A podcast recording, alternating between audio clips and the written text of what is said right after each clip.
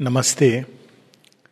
So we take up today a short prayer, but uh, it's a very powerful prayer, prayer. One of the shortest prayers of Mother is one of the most uh, beautiful prayers, um, where she says, "Oh Lord, teach me to be the instrument of Thy love." But in this prayer, she teaches us, um, reveals to us, what is it that humanity needs most. And um, normally we think that humanity needs uh, clothes, uh, money. People think that you know money is the most important thing, or house, roti kapda makan, or various other things. But what is it that humanity suffers from most? And what is needed of her servitors? See, work normally we think only outer work. But if we do outer work, but inwardly we are uh, spreading disharmony, we are uh, quarreling, we are spreading anger, hatred, then what is the use? We may be, you know, seemingly working for the divine outwardly but inwardly, we are cancelling that work. So here she is revealing to us a totally amazingly beautiful dimension of her service and something which uh, all of us can be. Uh, we need not, uh, that question was asked do we need to join an ashram to do mother's work? Well, obviously not. Mother's, what really is her work?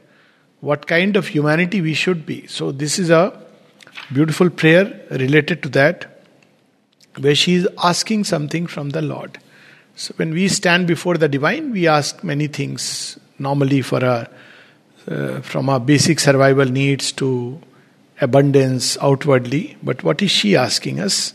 Asking the Lord. This is a prayer dated June 17th, 1915. Very beautifully worded prayer. Grant, O Lord, that I may be like a fire that illumines and warms. So there is a fire that can hurt, a fire that can scorch, a fire that can be like a blazing sun. You see, that's why when you see um, some of the writings of Sri Aurobindo and the mother, it is something very interesting. The mother seems to beautifully intercede between that blazing sun and the humanity which is striving and struggling here. And classic example is when we read in the mother, very often people have asked, and it's there in mother's writings also, uh, where Aurobindo says, Do not imagine that truth and falsehood can stay together. So they asked her, and then she explains so beautifully. Now she has brought it so, she comes down right near us. And how does she do it? How does the sun give warmth? By veiling itself in so many layers and re- giving us only that much, which gives us light and warmth. Because if she were to reveal herself in all that splendor, she once at one place says that never invoke justice because if I if it were to manifest, none of you will be able to stand. And then she says, I have come here to manifest grace.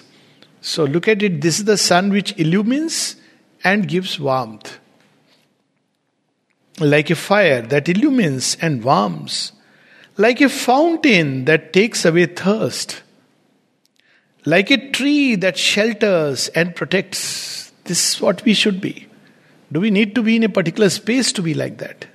We can be anywhere. We can be like the sun or the fire, which gives warmth, which illumines the understanding, or we can be like the fountain. Fountain of what? Which quenches thirst? Love Human beings need it, they suffer from it. And like a tree that shelters and protects, men are so unhappy, so ignorant, they need so much to be helped. But what is the true help? This is the true help that we can render to humanity. There is a very beautiful uh, essay of the mother on charity. She speaks about different kinds of charity. Even today, somebody asked about helping humanity. So, how do we help humanity? This is a very ignorant kind of help where we just build hospitals, where we give free medicines. That's hardly help. In fact, very often that kind of a thing has harmed humanity because it's something done in ignorance. You build a hospital, charitable hospital, free hospital after some time because people know it's a free hospital, so they go there. After some time, they have lost their natural defenses to fight against illness. See, this is what has happened. That, uh, you know, Sri says that no doubt modern science has unveiled a marvelous surgery but it has taken away the uh, natural immunity which people used to develop. We grew up like many of us who have grown up in villages know that. We didn't know so many medicines and so much, and we used to get well because the body knew how to handle things. But now we have lost it. Why? Because we have so many hospitals, so many doctors, and so much intervention, all these things. Now we have entered that cycle, we can't go back. You can't undo the hospital. But we have to now look in that direction of developing our own natural immunity because everything is here. And that's why probably all these epidemics are a way to show us that where the real fault line is. The fault line is not in the virus, he's just doing his job. The fault line is that we don't have the immune system to fight against the virus. What kind of immune system is this? It succumbs, it should respond. Why not? Our body has responded to countless pathogens in, in the past. Why can't it respond to that? Similarly, at one place, when Sri was asked, What is it that is missing in today's times? The one number one biggest problem. Uh, this the question of the month in Arya. In Arya, there used to be question of the month. And Sri says the deliberate reconciliation of reason and faith. So either we develop reason, but by the diminution of faith. Or we have faith and we just don't develop reason. We say, no, no, I just have faith. But the deliberate bringing together. Now, how do we do it? Very simple. What is faith? Faith is something that tells us which is going to be. It's an intuitive perception. Let's say that human beings have tremendous capacities and potential which can develop. Now, this is faith because you'll, if you go into data, you'll see a yogi here and there, but otherwise, generally, human beings are the same kind. But if you have this faith, you will rationally start proceeding in that direction step by step. So, faith leads and reason comes to fill in the gaps. Even reason can be an instrument of a higher will and higher intelligence, where the truth that manifests takes the form of reason and logically extends itself rather than from below upward. So, these are the real things that humanity needs. It needs faith, it needs hope, it needs courage, and it needs to be protected. It, this need for security is so strong in human nature because we are surrounded with dangers. Of course, true security is inside, but till we discover that security, there's always a need of someone. Mother says that the attitude of normal humanity towards superhumanity, what will be it like? It'll be like towards some higher beings, benevolent beings. See, how do what do we do with gods? We go and pray in the temple and believe now there is God is there with us. So similarly, humanity has to develop to a point. See, she is also indicating what will be the superhumanity of the future. It will not be an arrogant superhumanity. Oh, I know it, you don't know. I am a superior person because I have practiced yoga, sadhana. None of this. On the contrary, there is a very beautiful, um, uh, some very nice uh, things along similar lines. You know, one of those Rahim's uh, couplets. One of the places he says, "Bada hua to kya hua." जैसे पेड़ खजूर। बैठन को, पंथी को छाया नहीं, फल लागे अति दूर। You may be very great high tall what is how does it matter even the date palm tree is very tall but you can't even take shelter under it it doesn't give shade and the fruits are there but very top much on the top you can't reach out there you can't even pluck it by throwing a stone because for all you know the stone and the date both will fall on your head. So बड़ा हुआ तो क्या हुआ जैसे पेड़ खजूर Then at another place, this very nice way he says कि the river flows it doesn't ask money to to quench thirst and it gives an example of how humanity should be so she is saying how humanity should be how we should be instead of just uh, you know little development little knowledge little uh, degree little something and little yoga people start becoming arrogant that we are, you know, uh, or being closer to God. The sign that one is close to God is that one becomes more and more humble. Why? Because one is close to God. one knows this is infinity. The sign, pride is a sign, pride and arrogance, that one is very far from God. One touch of the divine makes us humble because you realize, my God, this, where am I standing? Even a great yogi will become humbled before the divine presence. No? There is a line in Savitri where he says, even the seer and sage see only uh, hypnotized by one luminous point, they cannot behold the uh, greatness of the Divine Mother. The whole world lives in a single ray of her sun. So, she is revealing to us what we should be like, what the superhumanity of tomorrow will be like. She is aspiring for that. What? We should be like a stream, a river that quenches thirst. Humanity is thirsty. Thirsty of what? There is a beautiful prayer in prayers and meditation. She says, There is a thirst for love that no human relation can quench. There is a need for peace that one finds nowhere, not even in death. There is a knowledge which no system of philosophy can capture. It's not exact words. Maybe I can, since we are at it. It's a very beautiful prayer, and uh, you know, it's it's not difficult to find it. Yes. So what what is humanity's need? And there is the superhumanity of tomorrow will be uh, embodying these aspects of the divine. People often say serving humanity is to serve divinity, not serving humanity in ignorance. Serving humanity is to serve the divine in humanity, to fulfill those divine needs. There is a power which no government can command, a happiness which no earthly success can give. So human beings are deprived of this. A light which no wisdom can possess, a knowledge which no philosophy, no science can acquire, a beatitude of which no satisfaction of desire can give the enjoyment, a thirst for love which no human relation can quench, a peace which can be found nowhere, not even in death. So, where does it come from?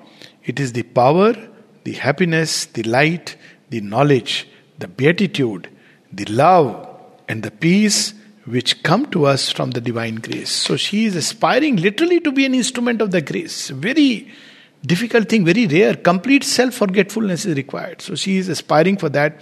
Grant, O Lord, that I may be like a fire that illumines and warms, like a fountain that takes away thirst like a tree that shelters and protects.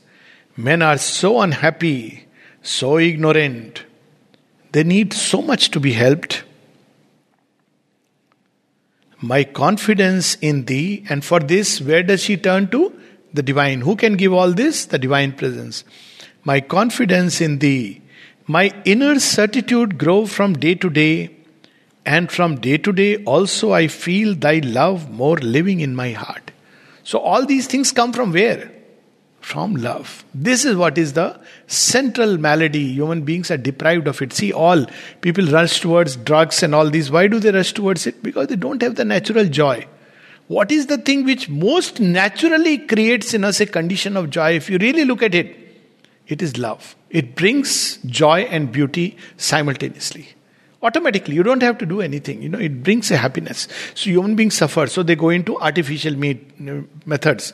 Like they'll go into drugs alcohol partying money power all these ways all kinds of you know um, uh, what is called as flings attractions because they are looking for that. But where will you find it? So naturally they go more and more disappointed. They are caught in the dark net. They sink down go toward the abyss. Very unfortunate but this deep need can only be fulfilled by that power of love. And where this love should come from? From the divine. So we have to connect ourselves to the divine love. And she's experiencing that she feels this love more and more living in her heart.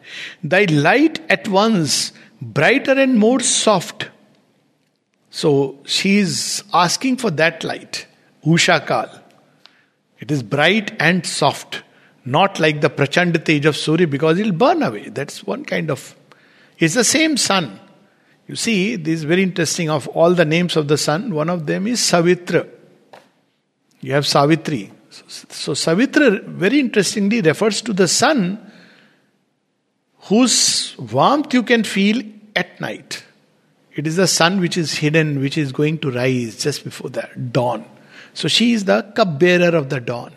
So it's the illumination which, which brings which is soft and bright. And more and more I fail to make a distinction between thy work and my life. This is what we have to understand between my personality and the whole earth. So, first part is easier, second part may be more difficult. The first part is why do we make a distinction, mother's work and myself? My life. Six hours I am doing her work, or eight hours maybe, I don't know how many hours. Rest of the time, it's my life, my private time. The life is the work. Our living should be such, our breathing should be such that as we move through this earth, wherever we move, we bring hope, sow a seed of courage, of aspiration, of light, of love. That should be our work. That wherever we go, streams of sweetness flow. Sri Aurobindo says that in one of the um, early letters to Barinda, what does he want? He says, I don't want hundreds of thousands of men.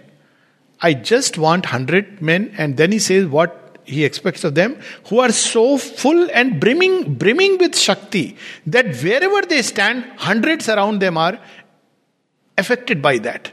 That is what is the real work.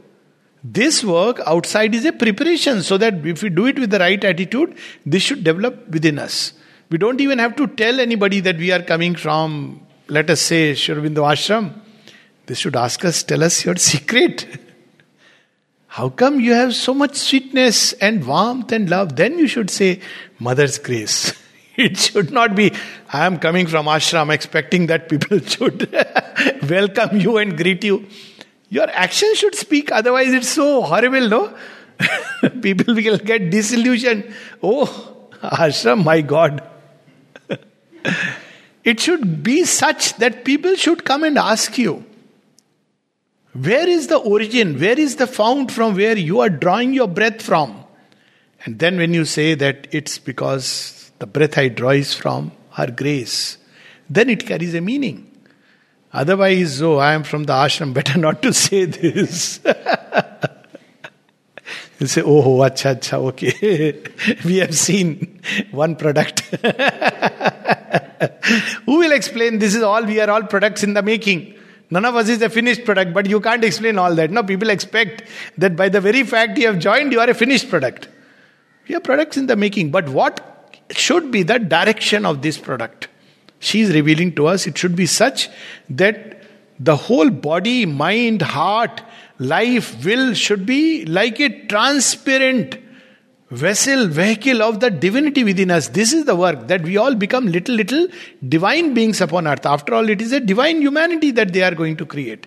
We don't have to talk about, you know, big things, all the planes of consciousness between mind and supermind. We don't need to know that. There is a divine nature, everybody knows. Swami Vivekananda said, I am so proud to belong to a civilization where we are taught in Hindu thought that there is a divine nature. We are not fallen creatures, sinners, all this is not there. But something has come in the way of divine nature. What has come? All that we have gathered, the dust. What is that dust in the course of journey through millenniums and trillenniums? Animal nature, asuric nature, all that. Desire, lust, greed, anger, we have gathered.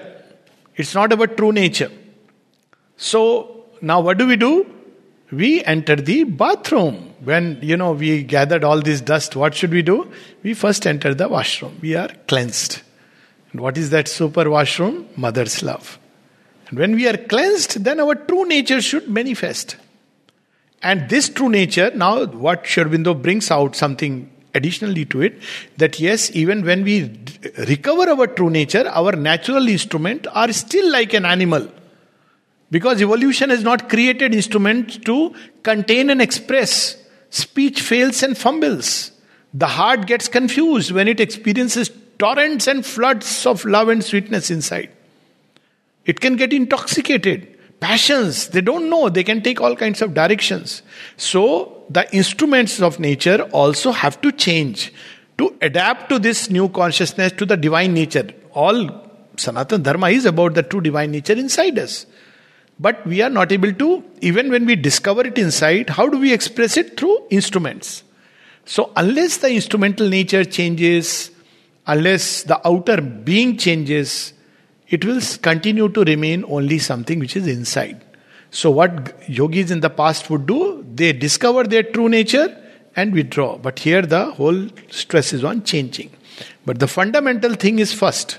First is to discover, recover our true divine nature. And when we discover our true divine nature, then we become a God-like humanity, where those who come in contact feel quenched, their thirst quenched, feel illumined, receive hope, receive strength, receive joy. There are people, if you meet them for a few minutes and come out, you will feel, oh my God, drained out, isn't it?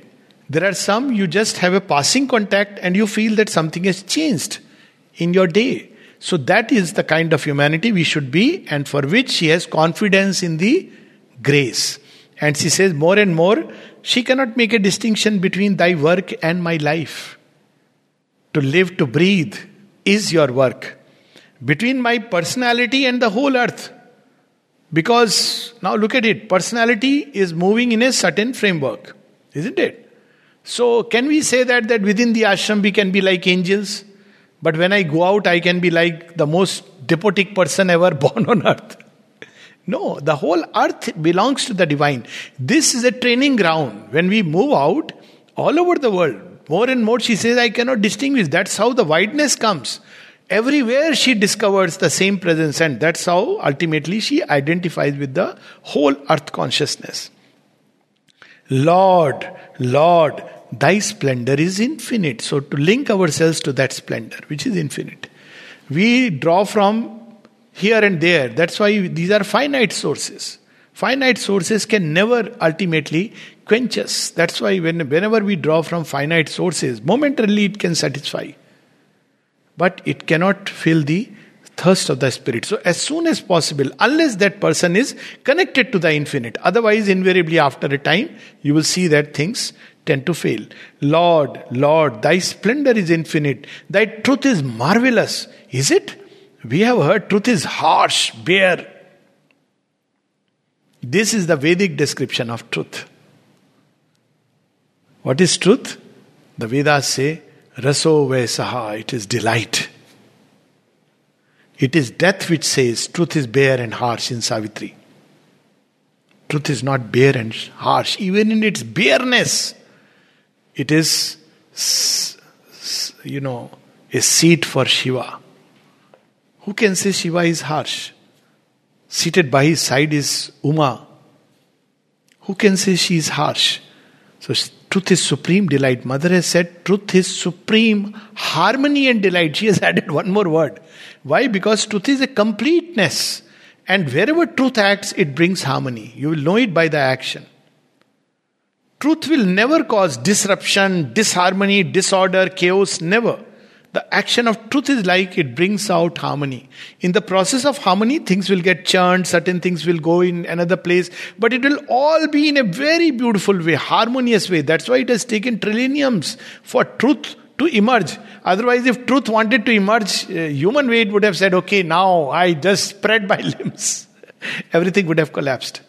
So she is saying, truth is marvelous and thy all powerful love will save the world. So again, we see that illumination that comes from truth and the splendor and the love which quenches thirst and becomes like a tree that shelters and protects. So I'll read this prayer again. Marvelous prayer, wonderful. June 17th, 1913. Grant, O Lord, that I may be like a fire that illumines and warms, like a fountain that takes away thirst, like a tree that shelters and protects. Men are so unhappy, so ignorant, they need so much to be helped. Unhappy because of ignorance. Absolutely equal to each other. Each other. Batch of ignorance is suffering batch of knowledge is delight.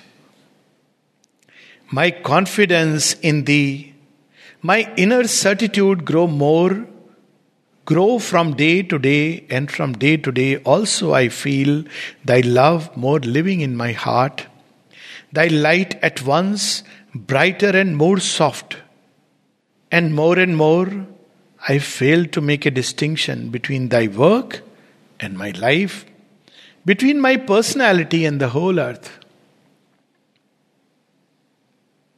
So beautiful.